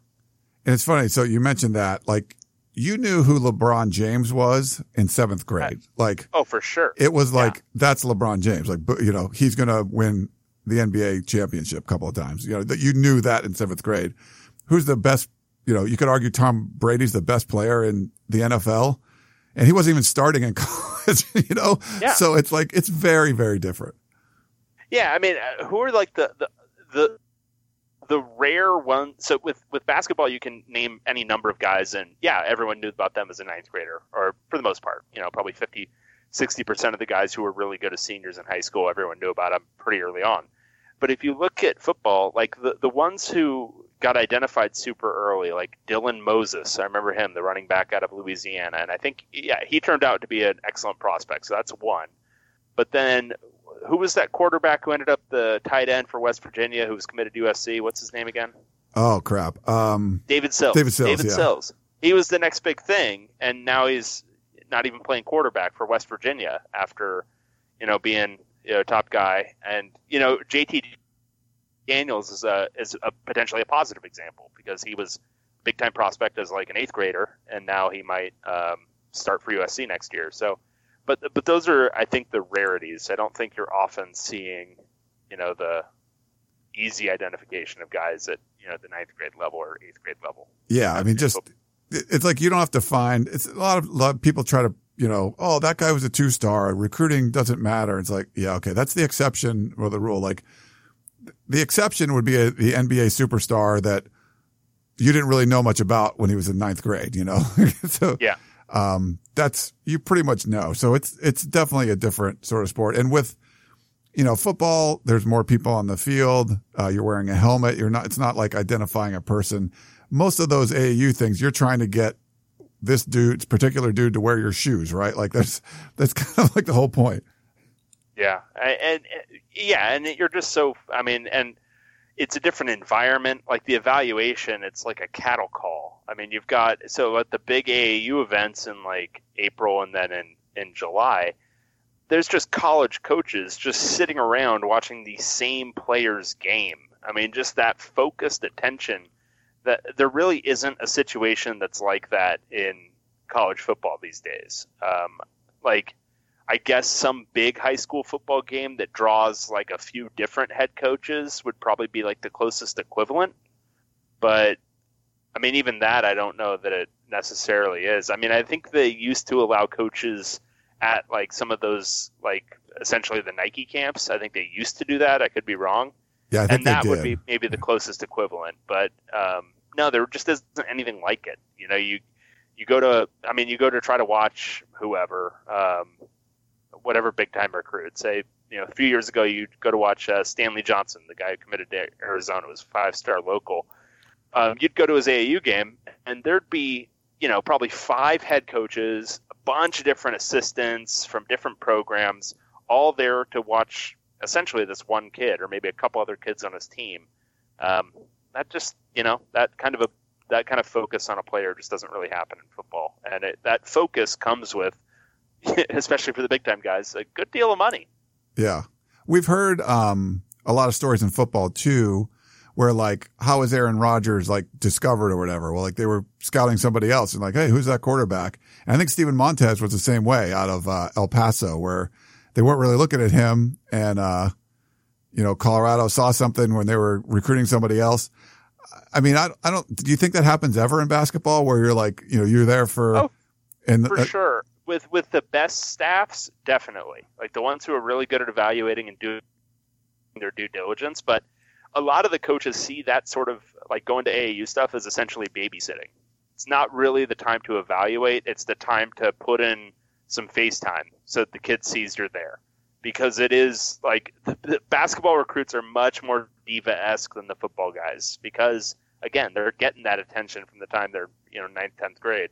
Um, and so the best coaches will spend some time evaluating other guys and watching other guys, but uh, for the most part, they're there just to you know see and be seen by the player. it's kind of funny. It's well, I mean, that's not what we do, but when like if Dave and I are going to a high school football game, a lot of times it's for one dude. Like we are there basically to see one guy, and like parents might come up to you and like, hey, make sure you look at number seventeen. He's my son. Now he's not starting, but he when he gets in there, he's going to be really good. Yeah, yeah, that's why I'm here. It's like no. Um, I remember um, I was at a high school game one time, and somebody kept asking me, "Oh, what's the score? Like, uh, what just happened? I didn't see it." And I'm like, "I have no idea. My camera is literally ISO'd on this one offensive lineman the Yes. entire time. I can tell you how he is blocking. Would you like to know?" and they don't they don't kind of get that. But it's funny when you mentioned the AAU games, all these like all these people are here for that one dude, and like there's probably some parents are like, hey, how did you think they're fast? Like I don't know, I'm looking at this guy. I'm only looking at him. Mm-hmm. Mm-hmm. Yeah, that's exactly what it is. It's it's true for us and it's true for them, and we do it because they do it. We know who they're focused on because we know, and then we focus on them when we're you know filming stuff or watching stuff. And it's a never-ending cycle, and I, I imagine it does lead to a pretty significant fail rate where guys just go overlooked, you know, whatever they're late bloomers as juniors or whatever in basketball or football, and oh well, sorry. I mean, it almost has happened to Russell Westbrook. Um, I mean, he almost had to go to I forget I forget who the backup option was. It was some like just I think it was like a random Midwestern school, like just some random like might have been I don't it was some random D1 school, but um, and it took like some real recruiting to get him to wait around for UCLA come the April signing period his senior year. So weird stuff happens. All right, we got a few more questions that we should probably knock out. Okay. All right, uh, Hithloday, our man, uh, had a little follow up to our thing from yesterday. He said, "Well, you're two steps, or thing from last week. Well, you're two steps ahead of me. My plan was to trick you into gossiping at length about your own schools. Mission accomplished, and then demand in the next email that, in the interest of fairness, you keep it going with a series interviewing the two four seven contributors. Imagine my surprise when you announced this brilliant idea to fill off-season dead air on your own." I thought the depth you went into with both schools was just perfect, and I hope it continues with all your guests. I think people who are close to something, as you boys are with USC and UCLA, tend to forget that what's obvious and not worth discussing for you is novel and unique to everybody else. My follow up about the LA programs uh, both of you indicated that despite having every institutional advantage imaginable, for long stretches of the recent past, these schools held, uh, held themselves back in modernizing their programs. Even if, fingers crossed, those days are over, what do you think contributed to that? the typical sins of complacency, pride, greed, and sloth, or was there some political heavyweight holding things back? I can start if you want. Sure, go ahead. Think about it. Yeah. Um, I think uh, so. Those sense of complacency, I would say, pride and sloth uh, were the main issues at UCLA since basically uh, John Wooden retired in 1975. Um, I think so. Here's my timeline, my people's history of UCLA. Uh, I think UCLA got very lucky in hiring a super elite basketball coach um, at a time when UCLA was still forming an identity. Uh, I think that was what 1949, 48 when Wooden was hired, um, and they hired this guy who was you know a relative unknown, but people kind of saw that he was going to be a pretty good coach, and then he turned into a super elite guy. And that established UCLA's athletic brand. I think UCLA would have ended up probably a pretty good athletic school regardless, because LA is a great place to recruit to, as I'm sure my co-host knows um, but wouldn't put UCLA on the map as the elite athletic institution on the West Coast for a time um, in terms of all the different sports, the gamut of everything. Um, it, obviously, basketball became a big national thing um, in in some part due to those UCLA teams. Um, but after that happened, uh, UCLA, I think, be, behaved institutionally as if um, that happened because they were UCLA, not because it was just kind of a happy accident that they ended up hiring this guy. And so they tried to go on the cheap and uh, tried to treat UCLA as if it's the job that everybody should want. And so they don't have to pay market price for coaches and they don't have to, you know, do these, you know, crazy due diligence things to get coaches, like, you know, actually evaluating the coaching landscape when they're hiring. And instead, oh, we can just hire internally because we're UCLA. We'll, we'll, you know, we'll just be good because we'll be good. And I, I think it was just this kind of lazy, um, prideful thinking um, that led UCLA to make just a lot of, you know, mediocre to bad basketball hires, um, a lot of mediocre to bad football hires. Um, to maintain as like their standard for excellence, Terry Donahue, who I think over the course of his career averaged like 7.6 wins a season. Um, and then to hire first his subordinate, uh, offensive coordinator Bob Toledo, and then um, Karl Dorrell, one of his former players, and then Rick Neuheisel, one of his former players. Um, I think there was this idea that you know coaches needed to be part of the UCLA family to be hired there, and I think it was just a lot of lazy, incestuous thinking going on there. I think the institution as a whole just needed a change up. Um, I think they got it a little bit with Jim Mora. Um, I think they've gotten it a little bit with some changes in the athletic department um, in terms of how they do their fundraising, in terms of just you know the, the buy-in from different factors internally um, from the booster group. Um, but I think it's you know I think Mora has a lot to do with it, and now the proof that they're really turning over a new leaf is hiring Chip Kelly. And whether that works out or not, I think you know institutionally, it's. I don't think UCLA has ever been as obviously committed to being good on the football field as they are by hiring Chip Kelly. Whether it turns out well or not, um, I think the the buy-in is finally there. Great stuff. And I think there's some similar aspects of like the prideful stuff and the sort of sitting on your laurels at, at USC as well. I mean, for, for basketball, it just always seemed to be a snake, uh, bitten program for whatever reason. I think when USC basketball was at, at its best, it was during a time when only one team from a conference could make the, the, the NCAA tournament. So you happen to be in like this all time dynasty right next to you. And, uh, I think there, there was one team that USC that lost like, like 24 and two, but didn't make the NCAA tournament because Right. they lost to UCLA or something. So, and then every, you so know, weird. every, you know, five, eight years, they'll make a little run and something weird goes on. I think when I was in school, they had, uh, uh, who was Baby Jordan? Why am I blanking on his name? Um, son of a, okay. Well, anyway, uh, but they had a really good team and like George, Georgia Tech hit a, like a, you know, a, a jump shot at the end, like a long jump shot, like, uh, you know, with point something seconds left and, and beat USC. Um, there's always just to be seen stuff like that. This was a year where everyone thought USC was going to be great. And then the, M- the FBI stuff that Jason Shearers mentioned, it happens. It kind of derails them. They just never seem to be able to get over. I don't know. There's always something seems to go wrong whenever you think that they're going to be, uh, Harold Miner was his name. Man, I couldn't, Harold I, Miner, I yeah. can't believe I blanked on that. Um, so that's on the basketball side. I think they've tried. It just seems to be really not in the cards. And I think they've been able to build like some popularity, you know, from the football team. The football teams had a long tradition. So there's teams that had great traditions like in the 30s. I mean, you've seen, you know, like Yale or well, you know, these, a lot of these schools, they don't, you know, play real football anymore. It's rare when you have a school that can win in, you know, those kind of decades and 60s and 70s or whatever. And then, you know, they go for a little bit of a break and, um, you know, later on USC started winning Heisman. So you got championships, you got Heisman's. Um, and they didn't really have the, the recent relevance until Pete Carroll came along. Like they were, you know, they'd go to Rose Bowl every once in a while or whatever, but it just wasn't the same sort of thing. Pete Carroll changed that. And like, just like Dave said with, uh, John Wooden, I mean, I think kind of lucked into that one.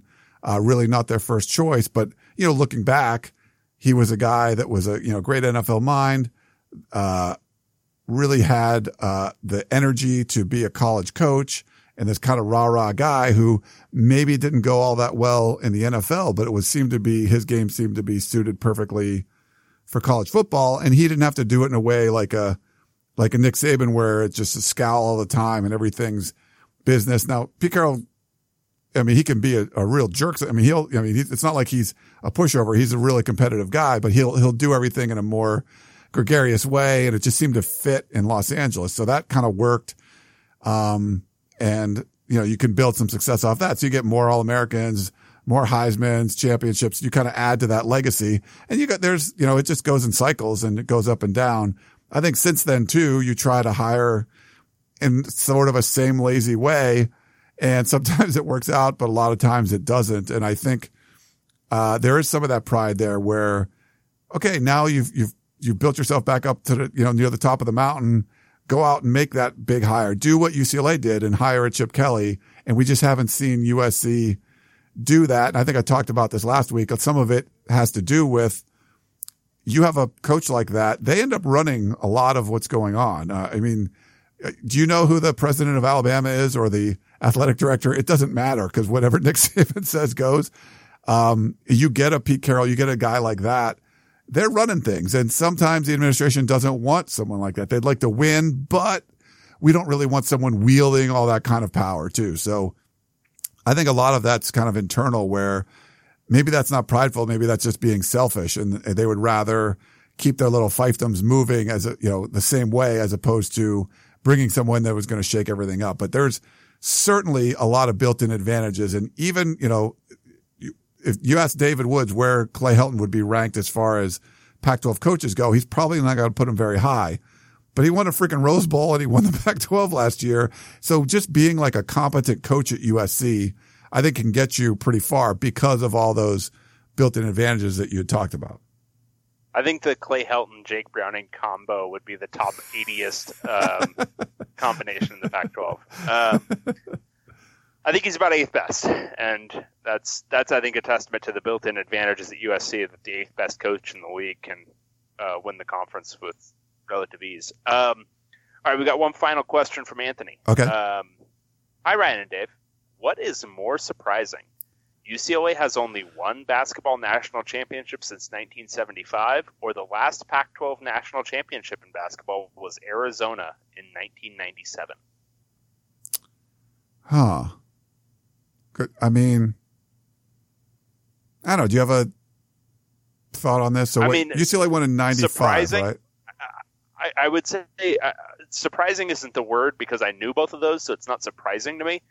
Um, I would say the uh, which is the more distressing or which is the more like of an issue. Um, I mean, probably the lack of a Pac-12 national championship. I mean, UCLA has made so many bad coaching hires since 1975 that it's like, okay, well, that makes sense.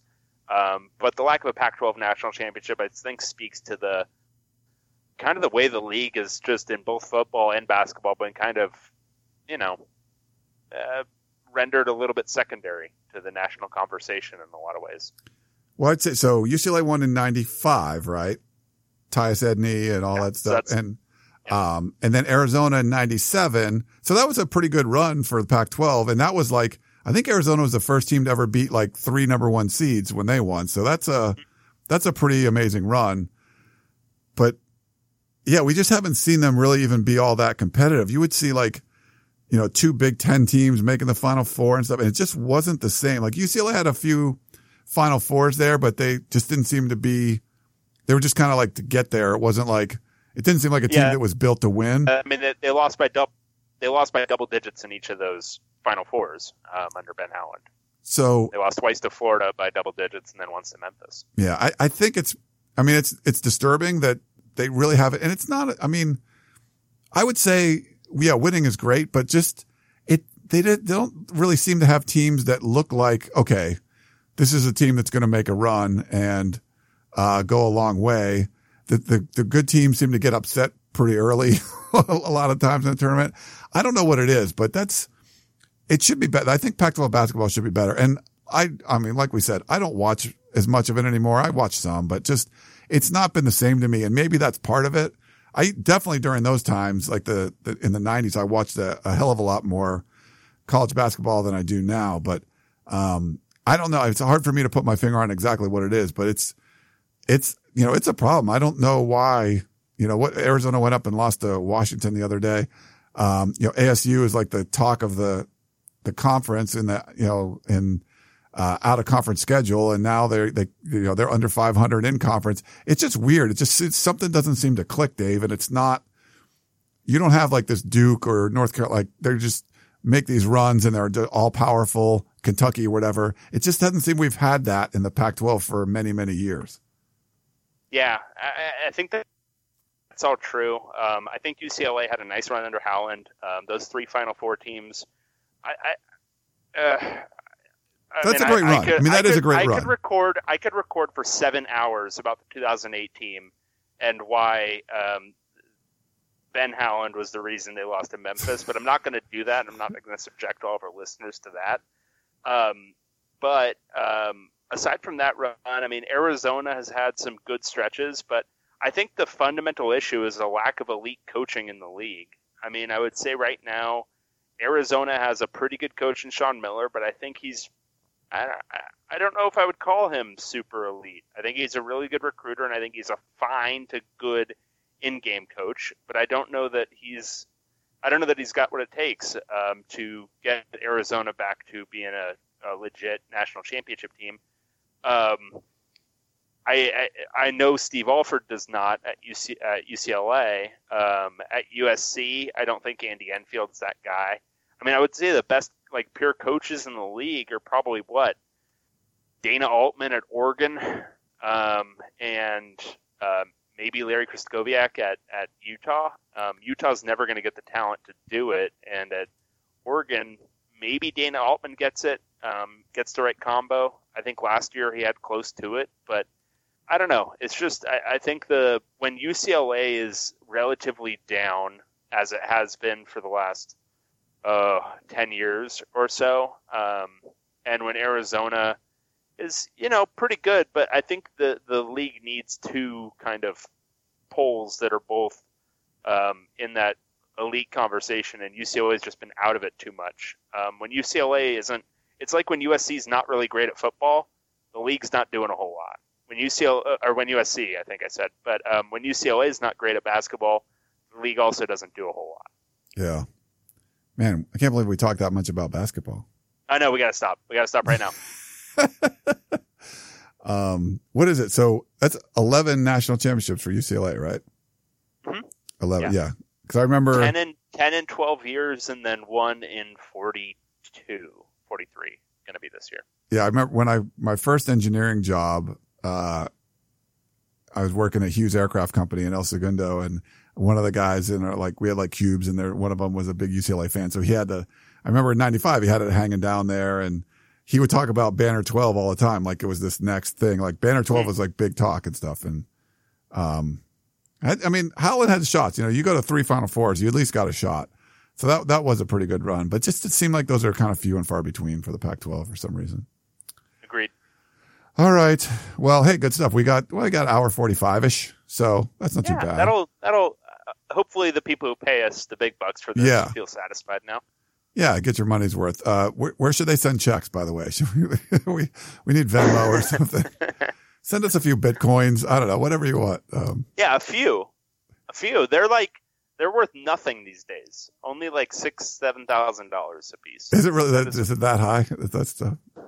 Yeah, that fake money is still kicking ass. There was one that was like totally fake that just went. It was like a vegan like cryptocurrency or something. So it like appealed to people like that, and uh, it just went just went away. So it was it's like that's what I would worry about the cryptocurrencies. It was just like oh, it's just gone. It's like some guy. It's someone somebody somebody's like computer. It's like on a drive somewhere. He just erases it, and that's all gone. I don't know much about this stuff, but okay. Yeah, well, yeah, it's something with blockchain, and you have a big computer that solves math problems or something, and I don't know, you make money by yeah. uh, it's fake money. It's fake money. It should be worthless. I, I, I heard this story today about somebody who um, paid for Bitcoin when it was at nineteen thousand with uh, her twenty thousand dollar limit credit card, maxed it out basically to buy it, and now it's down to six thousand. And it's like, how many people are spending fake money credit to to buy fake money? like it's just what what are we doing it's uh that not to person. go all you know 1960s philosopher on everybody but my god everybody That's bad. You're going to find out what 19%, you know, interest. yeah that's, it's going to, that's to Just- sting. oh it's baffling You know what? It's funny and way, well, we're way off topic, but I was looking back at my bookshelf before we did the show. There's a book by David, uh, Chilton called The Wealthy Barber. Everybody's Uh-huh. common sense guide to becoming financially independent. So if you're thinking about buying Bitcoin on a credit card, what is it? 19,000. Go read this. Go read The Wealthy Barber. I recommend it. Um, and it will help you, I think. Have you read this one, Dave? Or or just steal it if you don't have the money to buy the book use your, well uh, the, the old i think it's the abbie hoffman um, like anarchist guide from the 60s that's it's literally called steal this book and you you're just supposed to steal it and it's all like basically how do you live without money and it's just all the things you can steal and beg for that's a book ah, and that's a book that. everybody should read I need to check that one out. That's like Yeah. survival skills. I like that. never read it i'm sure it's full of a lot of really relevant information from 60 years ago They need an updated version. They need a 2018 yeah they version. need to update that steal this book volume 2 Because you could do so much with just, you know, with your phone or whatever. Like you can, you know, you don't have to physically steal stuff. You can electronically steal stuff. So I, you know, if you can hack into things or whatever, get credit, blah, blah, blah. I mean, That sounds hard. On second thought, let's just buy some fake stuff. Let's buy some fake money. I love the credit card. Oh my God. So bad. So bad. All right. Well, I guess we should wrap it up. Um, Yeah, let's do it. yeah. David Woods. I'm Ryan Abraham. We are the podcast of champions. For some reason, you listen to our show and we do appreciate it. Whatever, whatever reason compelled you to turn this on and listen. We hope we haven't uh, change your mind about doing it in the future. We will do a signing day show next week. Uh, so post signing day kind of analysis with one of the analysts from 24 seven sports. And then we'll get back to our in-depth analysis of all the programs in pairs. So like David said, probably the mountain schools, uh, in two weeks. So if you have any questions about Utah or Colorado or about signing day, send those in, uh, Pac12podcast at gmail.com or tweet us at Pac12 podcast. And we'd love to answer those on the show. So signing off for Dave and Ryan. Thanks so much for tuning in and we will talk to you next time.